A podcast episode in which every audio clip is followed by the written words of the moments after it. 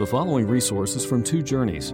Two Journeys exists to help Christians make progress in the two journeys of the Christian life the internal journey of sanctification and the external journey of gospel advancement. We do this by exporting biblical teaching for the good of Christ's church and for the glory of God. Please visit twojourneys.org for more resources. Why don't you take your Bibles and open in them to Genesis chapter 9?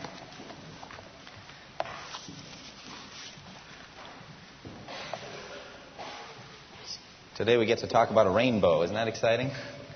I've done all kinds of research on rainbows this week. I'd like to share it with you, but even more on God's covenant faithfulness, which is the real issue of this passage. You know something? Covenants are, are a part of our everyday life uh, in a major way, but even more were they a part of the way that God has dealt with us throughout history. We are today, as a people of God, depending on God's covenant faithfulness for our very salvation. God is a God who keeps his promises. And so as we look at these verses today, I think I want you to keep in mind that, that the confidence that you have as a Christian that someday you're going to see Jesus face to face, that someday you're going to be with him forever, all of that depends on God's ability, that God's, God's character in keeping his covenants. God keeps his promises. You know, I look about in our society and, and I see all kinds of broken promises. You know, we make covenants, don't we? We make agreements and we break them. Perhaps the most consistent uh, or, or significant covenant we make in an earthly sense is, is that of marriage. We stand up before God and we make a commitment to an individual that we will be faithful to that person for life. That's a covenant, a promise that we make before God. And it's a significant thing. When the President of the United States is sworn into office, he's making a covenant with we, the people, that he will uh, preserve, protect, and defend the Constitution of the United States. That's a covenant. It's a promise that he makes. In the same way, when two nations make a treaty and they promise that they're going to uh, act in a certain way with one another, that's a covenant that is made. And yet we are so consistently faithless to those covenants. And so it's hard for us to understand a God who can make a promise thousands and thousands of years ago and hold to it consistently. But that's the kind of God that he is. In Genesis chapter 9, 1 through 17, we are coming to understand and to see and to absorb in our hearts God's covenant faithfulness. Listen to these verses in verse 1 through 17. Then God blessed Noah and his sons, saying to them, Be fruitful and increase in number and fill the earth.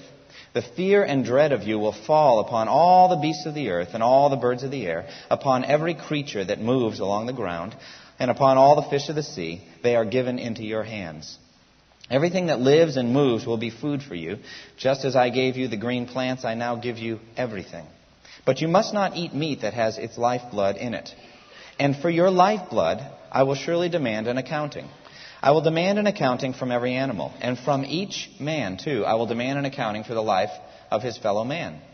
Whoever sheds blood, whoever sheds the blood of man, by man shall his blood be shed. For in the image of God has God made man. As for you, be fruitful and increase in number, multiply on the earth and increase upon it. Then God said to Noah and to his sons with him, I now establish my covenant with you and with your descendants after you, and with every living creature that was with you, the birds, the livestock, and all the wild animals, all those that came out of the ark with you, every living creature on earth. I establish my covenant with you. Never again will all life be cut off by the waters of a flood. Never again will there be a flood to destroy the earth. And God said, This is the sign of the covenant I am making between me and you and every living creature with you, a covenant for all generations to come.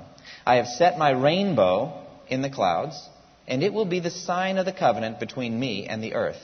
Whenever I bring clouds over the earth and the rainbow appears in the clouds, I will remember my covenant between me and you and all living creatures of every kind. Never again will the waters become a flood to destroy all life. Whenever the rainbow appears in the clouds, I will see it and remember the everlasting covenant between God and all living creatures of every kind on the earth. So God said to Noah, This is the sign of the covenant I have established between me and all life on the earth. In verses 1 through 7, we see a new blessing for an old command.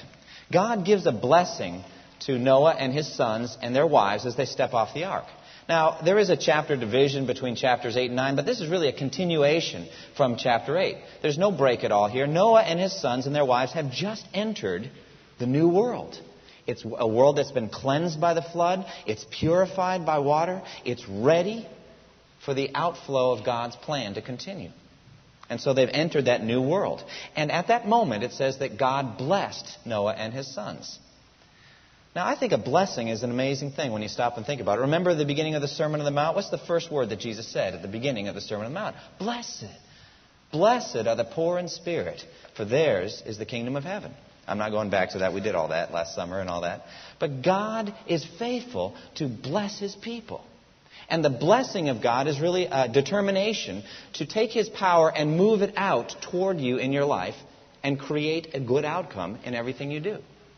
God says they will be blessed. He talks about Israel. They'll be blessed when they come in and blessed when they go out. They'll be blessed in the fruit of the womb. They'll be blessed in the harvest. They'll be blessed in everything they do. The blessing of God produces abundant harvest. And so God is blessing uh, Noah and his sons. And there is power behind that blessing. I really think, and I've, I've read recently and thought about the blessing as something that fathers should do for their children. I really think so. You think about Isaac and how he blessed Jacob. You remember that when Jacob got dressed up like Esau, he wore Esau's clothes because Isaac couldn't see very well? What was he seeking at that point? He was seeking the blessing that came from his father. Now, his father was a prophet, he was a patriarch. And so his blessing carried with it a certain power, didn't it? It was like a prophecy almost. And so later, when it became clear what had happened, Isaac said, I can't revoke the blessing. God has sent his power and his word through me onto Jacob, and he will be blessed. And I think that fathers ought to take their hands and put them on their children and say, I bless you. I pray God's blessing on you.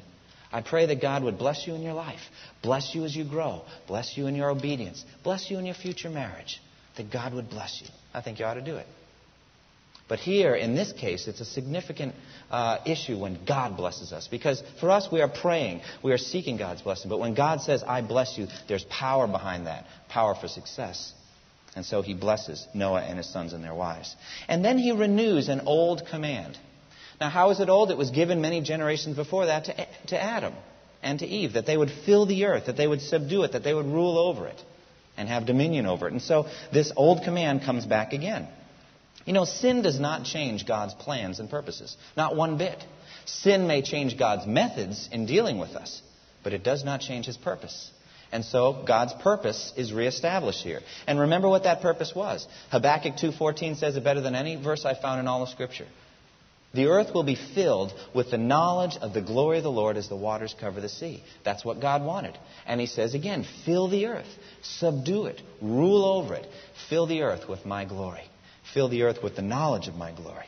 That is God's purpose. And so he reestablishes that original command. He's brought us into new measures at this point, new relationships, but it's an old command that he does this. And at this point, he reestablishes human supremacy over creation. He says in verse 2 The fear and dread of you will fall upon all the beasts of the earth and all the birds of the air, upon every creature that moves.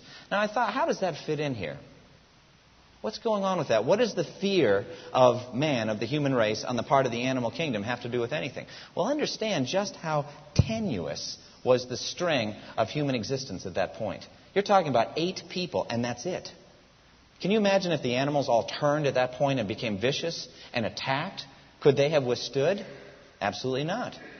And actually, there's always somewhat, perhaps, a fear of animals on our part, isn't there? Actually, Hitchcock picked up on that. You remember the movie The Birds? What would happen if birds just suddenly lost their fear of human beings? Do you realize how different your life would be? It would be terrifying. And Hitchcock picked up on that. If the birds were just constantly attacking us, coming after us. And how much more animals with more power, more strength. Suppose cows were crashing down fences or horses were jumping over them and coming after us. It would be a terrifying world to live in, wouldn't it? And so God protects us at this point. And He protects us by putting a certain fear of man in creatures so that they will not come after us. They are given into your hands, God says in verse 2. It's a protection for us. And also, there's new food patterns here as well. I believe they're new. He says, You know, as I gave you green vegetation to eat, now I give you every living thing to eat.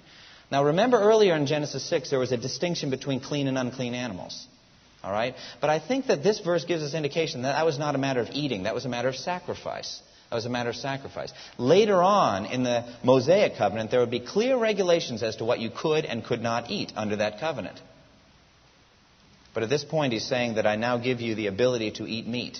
And many scholars believe that they did not eat meat before this point. But there was a limitation to it, and it was simply this that they would not eat blood. They were not permitted to eat the blood. And he calls it the life blood. So there's a connection at this point between blood and life. A connection between blood and life. In Leviticus, this connection is stated straight out. Blood is the life, he says in the book of Leviticus. And the purpose there in Leviticus is for the offering of atonement.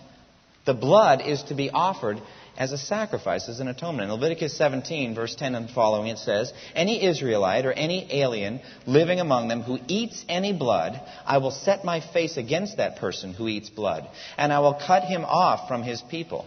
For the life of a creature is in the blood. And I have given it to you to make atonement for yourselves on the altar. It is the blood that makes atonement for one's life. That is so significant. And so at this early stage in Genesis 9, he says, You may not eat blood. It's reserved for something else. In Leviticus, we understand more clearly that it's to be a substitute for us. The life of the sacrifice for the life of the sinner. That's what the sacrificial system taught us. It's an exchange. We deserve the wrath of God. We deserve the punishment of God, but it's the sacrifice that pays the price. And so when the blood of the sacrifice is poured out, the exchange has occurred. His life for my life. Sacrifice is dead, but I'm alive. Ultimately, you know that would be fulfilled in Jesus Christ. When Jesus came and when he died on the cross, he poured out his blood, poured out his life, so that we might have life. And so in John 6, he in effect says, Unless you eat my flesh and drink my blood, you have no life in you. And, and that shocking teaching is saying you have to be totally absorbed in what I accomplished on the cross. There's an exchange that happened there. Paul says it in Galatians 2:20. He says, "I have been crucified with Christ, and I no longer live, but Christ lives in me. And the life I live in the body, I live by faith in the Son of God who loved me and gave himself in exchange for me." And so the lifeblood was to be given for sacrifice. There's an exchange there, and it's fulfilled when Jesus Christ died on the cross for you. And also at this point in Genesis 9, God establishes a pattern of final accountability accountability. He said there's going to be an accountability for our own life, accountability from the animals. I'm not really sure what that means. I looked at commentators and they didn't tell me either, so I won't say. I know what it means. I don't know how animals are going to give an accounting to God. But the principle of accountability is clear.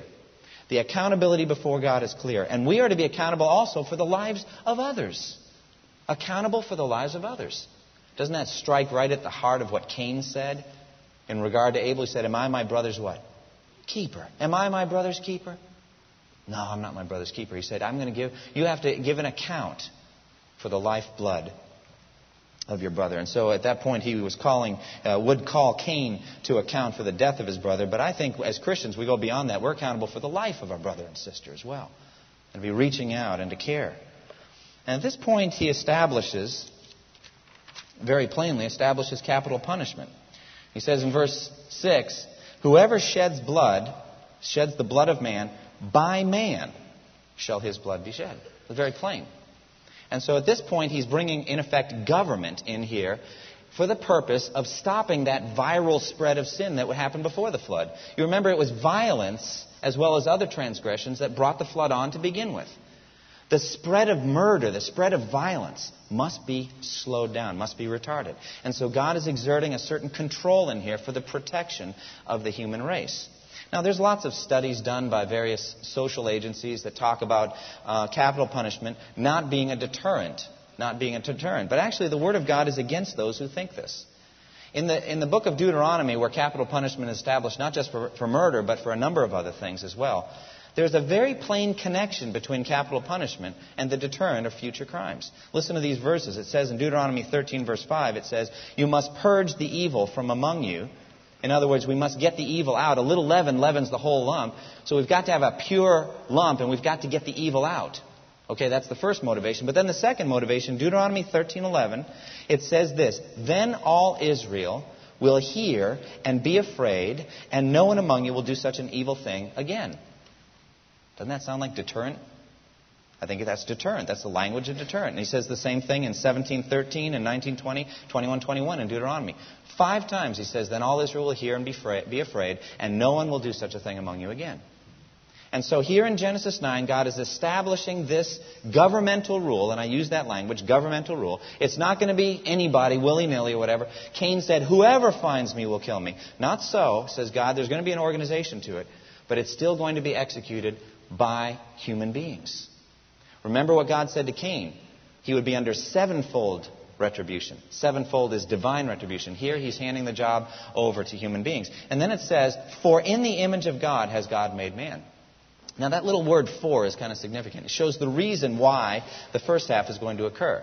Now, some people believe the reason is that we, as human beings, are created in the image of God, and therefore to kill us is to attack the image of God. Is that true? Yes, it is. Of course it is. But I don't think that's what the word for means here. I think it, instead it's not so much thinking of the victim at, at, this point, but thinking of the governmental agency of execution at that point. For in the image of God has God made man. There's a direct connection in Genesis chapter 1, uh, verse 26, between the image of God and authority. It says in Genesis 1:26, "Let us make man in our image, in our likeness, and let them rule." You see?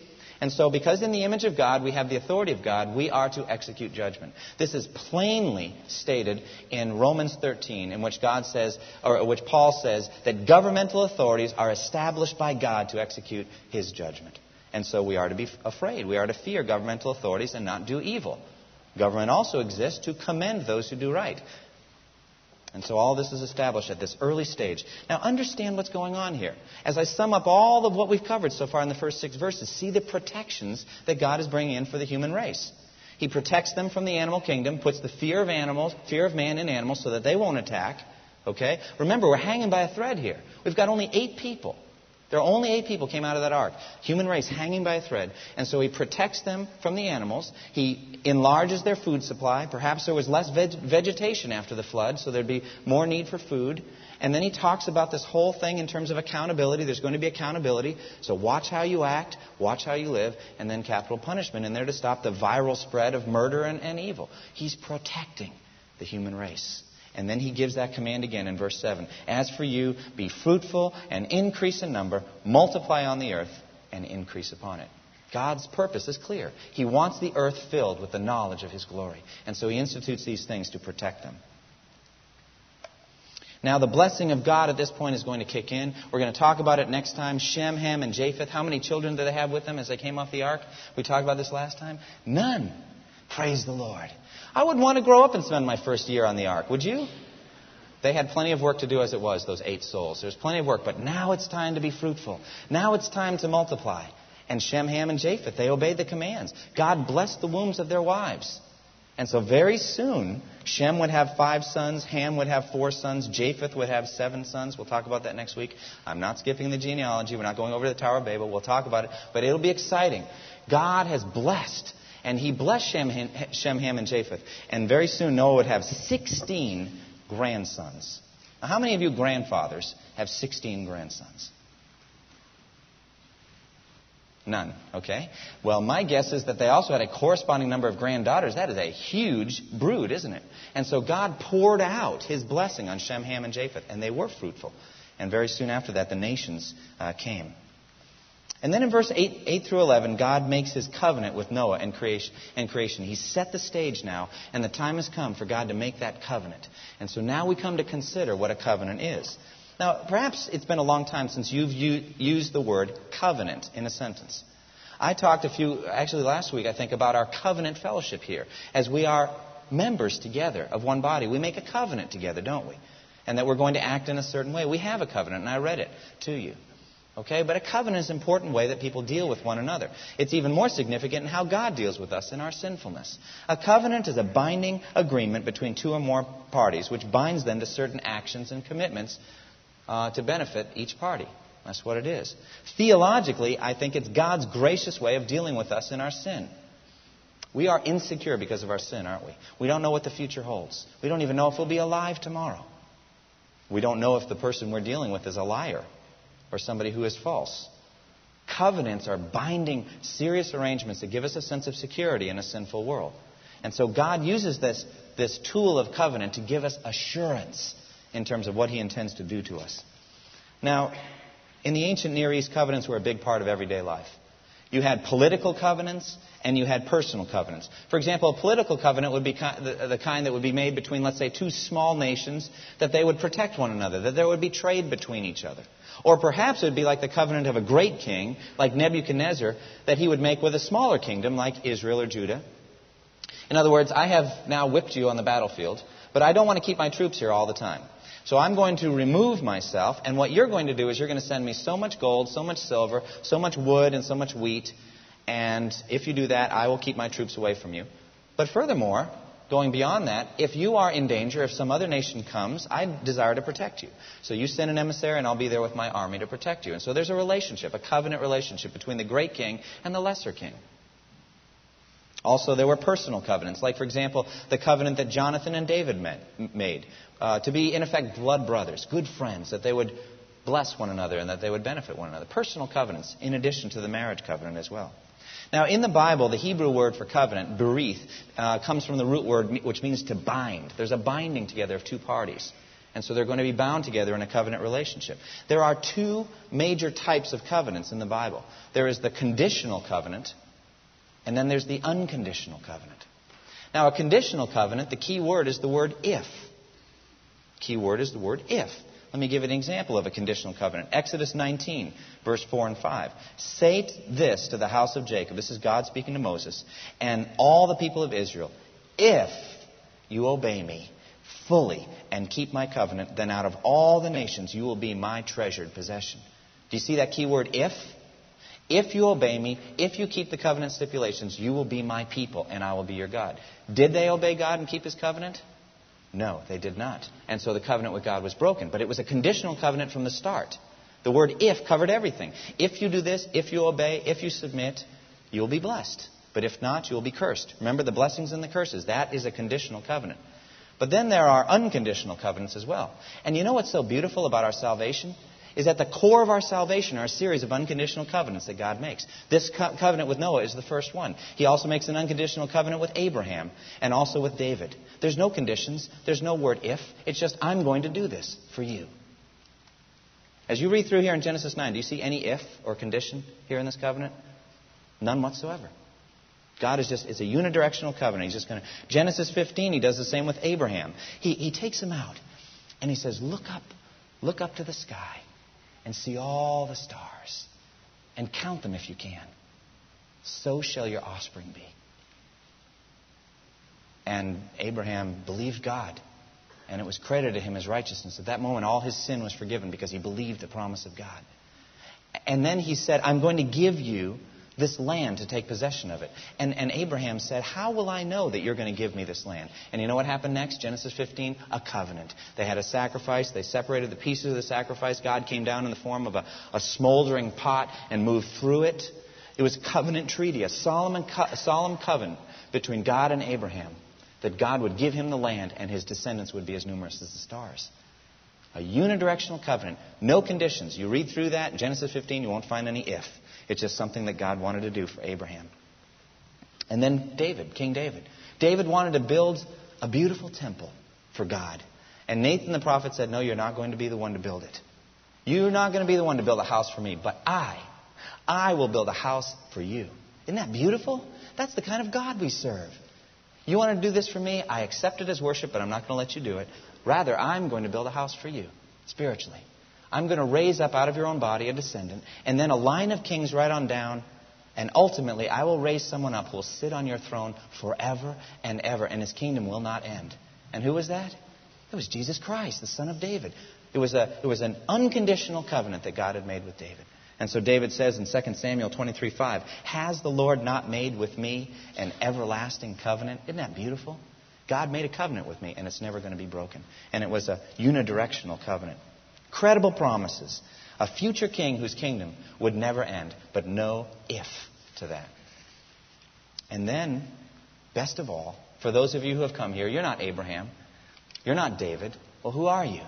Well, if you're a child of God, you've come in under something called the new covenant. There is a new covenant which would come.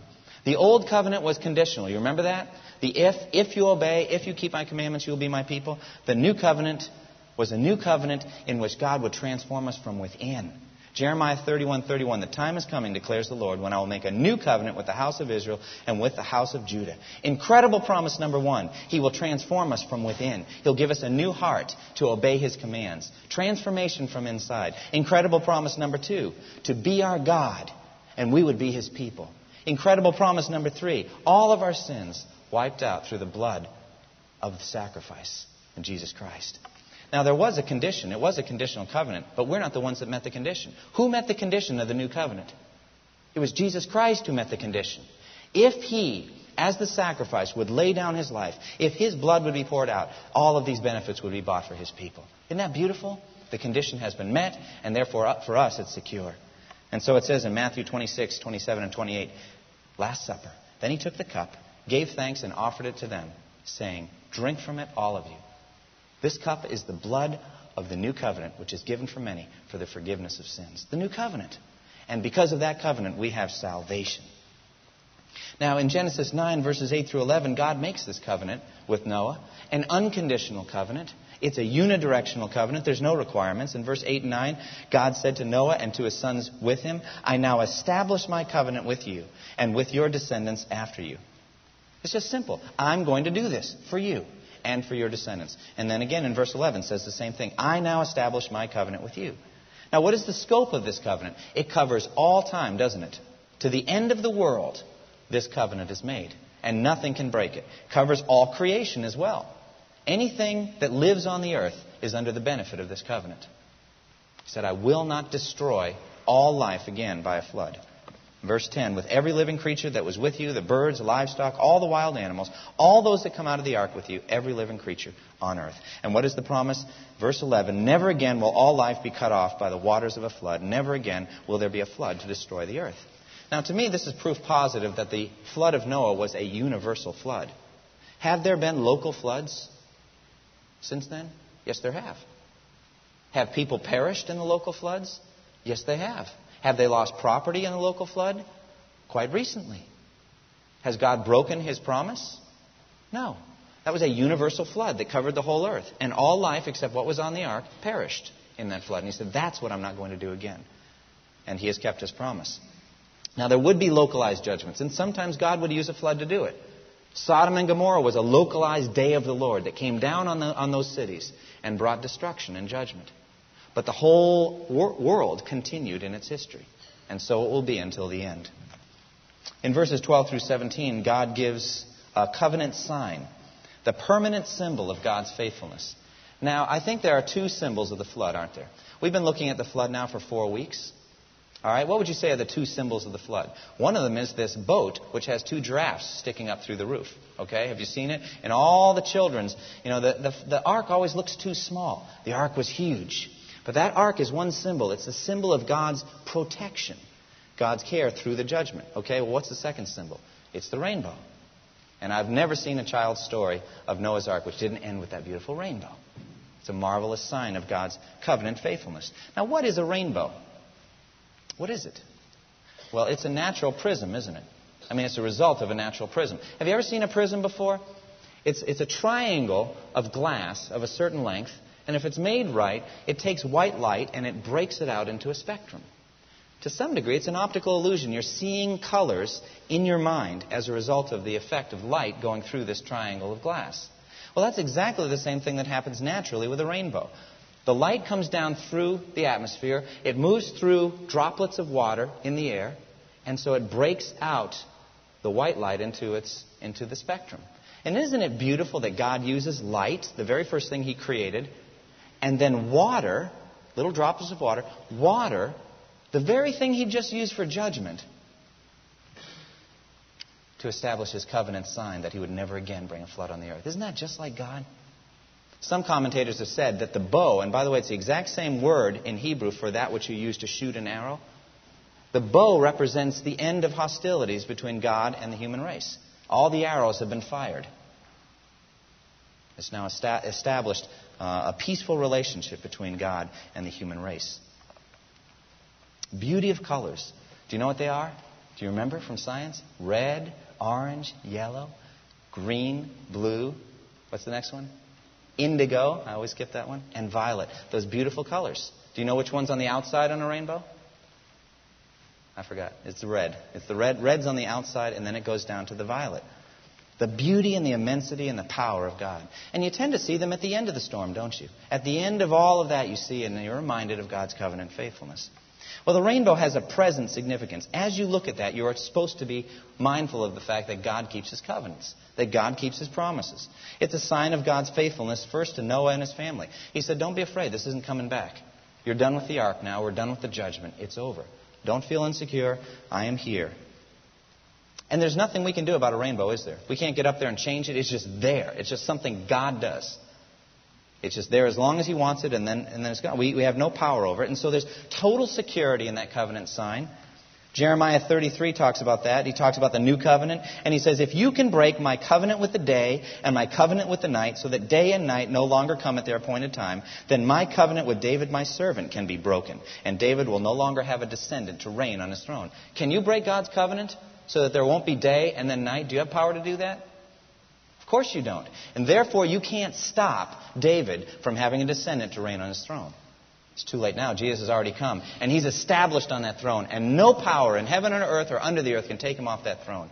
That is the faithfulness of God. And so it is also with the sign of the covenant, namely the rainbow also is a demonstration of God's sovereign power. God totally controls the weather. He says in verse 14, When I bring clouds on the earth and a rainbow appears in the clouds, etc., God is the one who brings the storm. God is the one who takes the storm away.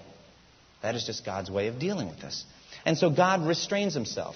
God brings power, and then he removes it. God has power to destroy the earth right now if he wanted to, but he's restraining his power. His power is under total control. Whenever I bring the clouds, then after they're done, I'll bring the rainbow. That's God's power under control. So God restrains himself, but God also reminds himself. Isn't that interesting? It says, it's, it's, actually in the scripture, it doesn't say when we look at the rainbow, we'll remember. What does it say? When he looks at the rainbow. When he looks at the rainbow, he'll remember. Not that he needs to be reminded, he never forgets. But he's saying, whenever I see the rainbow, then I will remember the covenant. We may forget, but God never will. Now, there are signs of the new covenant, aren't there? Baptism is a sign. It's a sign of, of faithfulness, God's faithfulness to cleanse any who will trust in Jesus Christ. Any who will trust in Him through faith in Him, baptism is a sign of your salvation. Is there another sign of the new covenant? Yes, the Lord's Supper as well. Whenever we eat the, the bread and drink the wine, we proclaim the Lord's death until He comes. It's a sign of His covenant. But the rainbow is also a symbol or a sign, a picture of the glory and the majesty of God. In Ezekiel chapter 1, you ought to read that. It's one of the most extraordinary chapters in the entire Old Testament.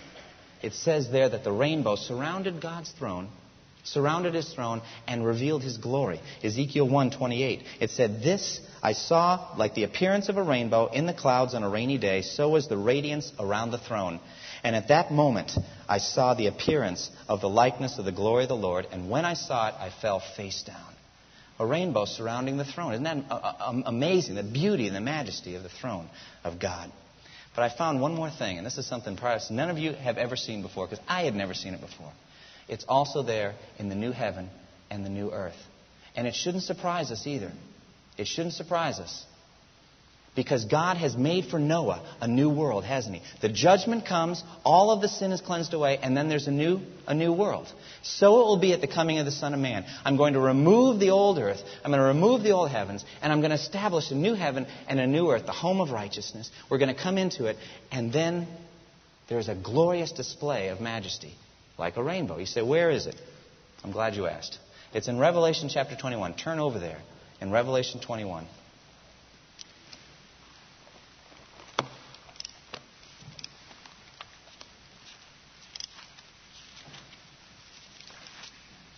Revelation 21, the last book of the Bible, second to last chapter. This is how it all ends. This is the end of the story. In verse 18. Revelation 21:18 and following. The wall of the city, the New Jerusalem, was made of jasper, and the city of pure gold, as pure as glass. The foundations of the city walls were decorated with every kind of precious stone. The first foundation was jasper, the second sapphire, the third chalcedony, the fourth emerald, the fifth sardonyx, the sixth carnelian, the seventh chrysolite, the eighth beryl, the ninth topaz, the tenth chrysoprase, the eleventh jacinth, and the twelfth amethyst. And then it says, The great street of the city was of pure gold, like transparent glass. Do you get the image of transparency here? Something that light can permeate? Well, where's the light going to come from? Look down at verse 22. I did not see a temple in the city because the Lord God Almighty and the Lamb are its temple. The city does not need the sun or moon to shine upon it, for the glory of God gives it light, and the Lamb is its lamp. So we have the shining, the radiance of God. Well, what about all those 12 types of gemstones? They're hard to pronounce. And it's hard sometimes to know exactly what they are, so I did some research. Do you know that all of the colors of the rainbow are represented there? The red stone is the sapphire. The orange is chrysolite. The yellow is topaz. The green, of course, is what? Emerald. Emerald. The blue is beryl. Indigo is jacinth. And then the amethyst is violet, a deep purple, just like the flower amethyst. They're all there. The rainbow a symbol of God's faithfulness throughout all time and also of His glory. And what of the fact that the light through these stones refracted into your eyes is really the glory of God? Isn't that the truth? There is no other light in that city. So it's God's glory coming through in different ways. I don't really know what it symbolizes, I don't even know what it means. I can barely understand it. But I know this that the glory of God is coming into me in all of its different ways. Maybe His mercy, His, His, His goodness, His judgment, His compassion, His wrath, His, His power, just coming in all these different ways. That's the glory of the New Jerusalem. And Jesus Christ is its lamp. As we look at the story in Genesis 9, and as we look back over four weeks of considering the flood, we see some key applications, don't we? But I think I want to center on one major application. Our God is an unchanging God. And therefore, he holds to his covenants. He doesn't break his promises. And from that comes our security, doesn't it? Our security comes from God's covenant faithfulness. God keeps all of his promises, and any of us, any of you who have put your faith in Jesus Christ, you have security. You have eternal salvation. No one can take it from you. And any of you who have not yet put your faith in Christ, there's only one place for security when the flood comes, and that's Jesus Christ. Secondly, our unchanging God has given us an unchanging mission. God's consistent plan. Habakkuk 2:14, "The earth will be filled with the knowledge of the glory of the Lord as the waters cover the sea." That's the Old Testament version of the Great Commission, isn't it? We are to fill the world with the gospel. We are to make converts? No, disciples of Jesus Christ. Mature disciples who know the glory of God and who worship and honor at his throne. Our unchanging God also teaches us of a coming judgment.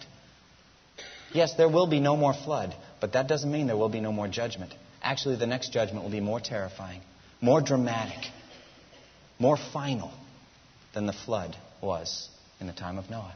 And Jesus says, as it was in the days of Noah, so it will be at the coming of the Son of Man. And it says in 2 Peter 3, it says, By the same word, the present heavens and earth are reserved for fire, being kept for the day of judgment and destruction of ungodly men. When I was working as an engineer, I had up in my little cubicle a number of Bible verses. I chose Bible verses that would make people think. So when they came in to do some work, they'd see something. They couldn't help it. You know, your eye just kind of goes and there's a new sign, you read it, and it's too late. Now the Word of God is in you. And you're going to be bothered by it the rest of. You know, it, it just happens. You know? Uh, one of them was Psalm 96, when it says, um, Let those who love the Lord hate evil. Isn't that an interesting verse? You know, love and hate in one place. Let those who love the Lord hate evil. And they ask why. But there was a little poem there that I heard from a preacher, and I never forgot it. And I put that one up there too. And this is what it says God gave Noah a rainbow sign. No more water, fire next time. And when people read that, they know the story, they know the rainbow, they know all that, and yet there's some biblical truth in there, isn't there? 2 Peter 3. God gave Noah a rainbow sign. No more water, fire next time. And so, God, our God is an unchanging God. He's a holy God, and He is not going to tolerate sin. And yet, He has provided a way of salvation through Jesus Christ. And the final application is our promise of future glory. That rainbow, that was just a, that was, that was a temporary sign. That rainbow is just small compared to the beauty, the majesty of the New Jerusalem. Are you going there? Are you sure today, beyond a shadow of a doubt, that you're going to be in that New Jerusalem? Are you sure that you're going to survive that judgment that's going to come? Are you on the ark, so to speak? Have you put your faith in Jesus Christ? If not, can I invite you to come to faith in Christ today? I've explained to you already in this sermon how to do it. You just put your trust in Jesus Christ who shed his blood for sinners just like you.